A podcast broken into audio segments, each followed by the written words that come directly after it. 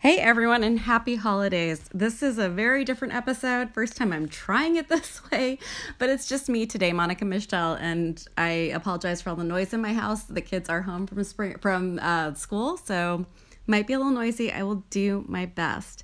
This episode is how to survive the holidays with chronic illness. I should have done this at the beginning of December. I'm sick. I screwed up. Sorry, but hopefully this will help because this isn't just for holidays. This could also be for parties.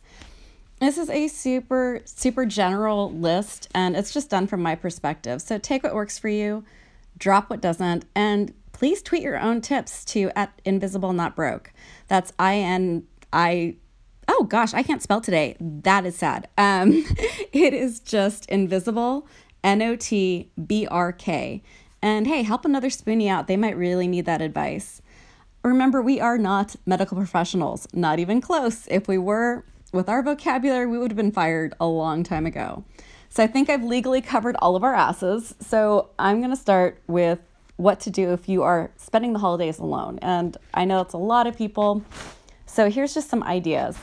Number one, self care is your buzzword of the day. Make sure you have all of your meds. Make a playlist that makes you smile and no judging yourself. And to make you feel better, Jefferson Airplane, We Built the City is on my list. Okay, do you feel better? You can totally judge me if you need to. If it makes you laugh, go for it. Do a puzzle. Um, I swear to you, I am so ADD. If you cannot tell from listening to this podcast, that is one of the only activities that just calms my little crazy brain down.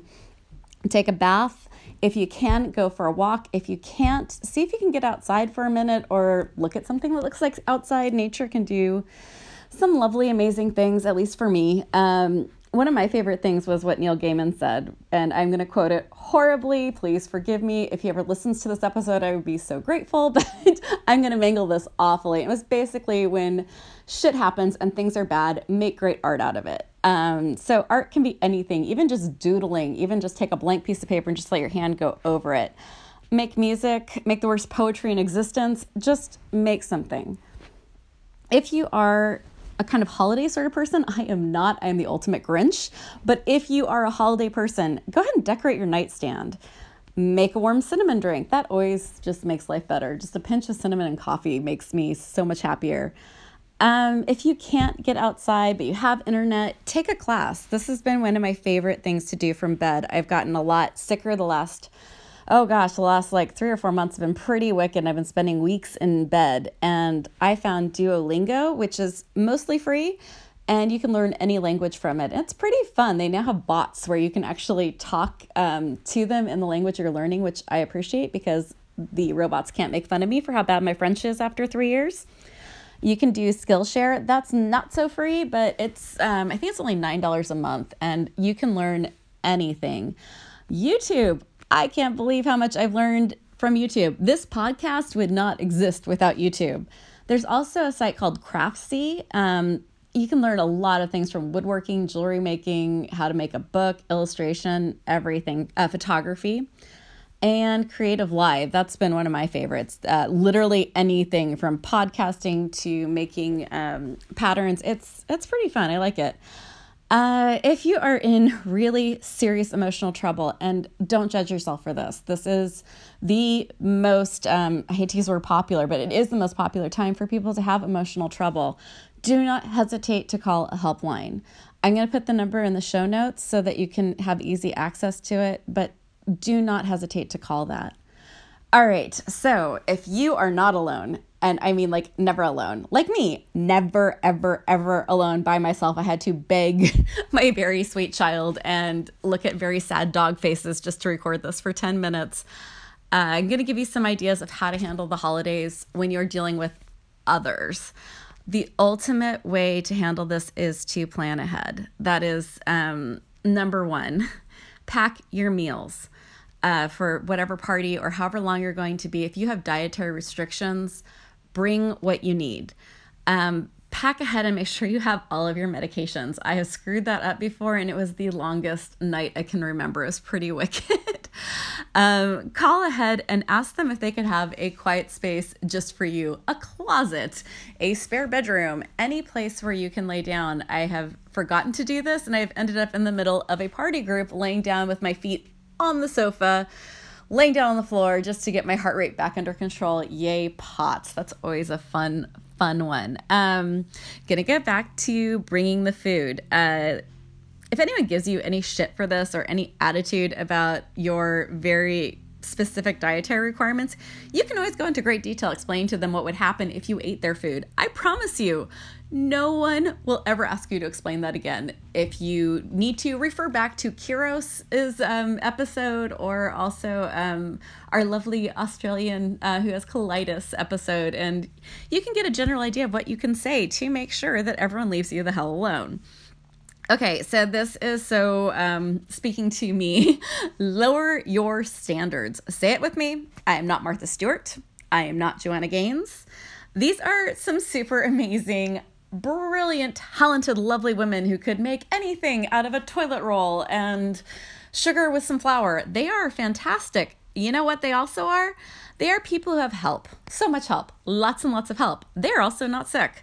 So just give yourself a break. Do what you can. Whatever you can't, it can just go by the wayside. And here's another good one the phrase no.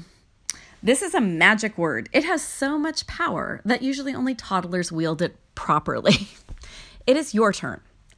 Will people be disappointed? Uh, maybe, but the ones who are disappointed are usually the assholes you don't want around anyway.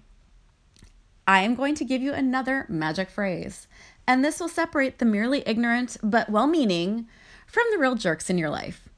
Here it goes quotations. I have blank, fill in with your disorder. I can spell it for you if you would like to look it up. Currently, I am only accepting advice from my healthcare professionals, but thank you for your concern. See, you were nice, you're lovely. You also put some very clear division lines. If people keep asking and going and keeping you stressed, do you remember that quiet room I told you to ask for? Good time to retreat to it. Remember, you know your body and you know your mind, so take care of both of them in the way that suits you the absolute best. I put out to Twitter um, a request for people to tell me what some of their favorite things were. And I got this great piece of advice from one of our listeners, Candy Cane. Um, he says, Remember, it's okay to not feel okay. You cannot control when flare ups happen, and it's not your fault. It's okay to need to take naps or not eat dinner because you can't. It's okay to wake up late. It's okay to not have energy. Candy Cane, thank you. That absolutely rocks for advice all the way across everything. You are wonderful. Thank you for listening and thank you so much for for responding to my please help me tweet. All right this is super short. It's Christmas when this is going out. Um, so I'm going to make it really short because I have people waiting for me and I should probably stop staying in my bedroom recording things. So that's it. If you have more tips, I will leave the comments open. Please feel free to comment or tweet at invisible not broke.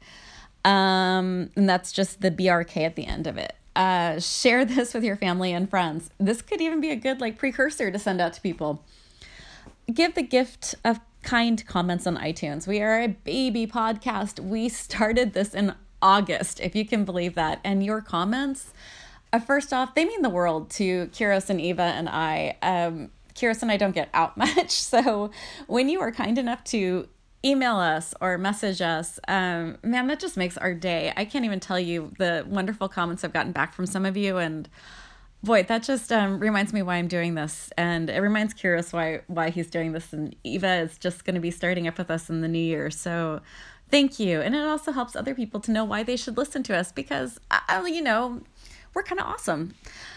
So please write nice things on itunes embarrassingly nice things. And um, i guess that's it. So until ne- next week be kind be gentle and be a fucking badass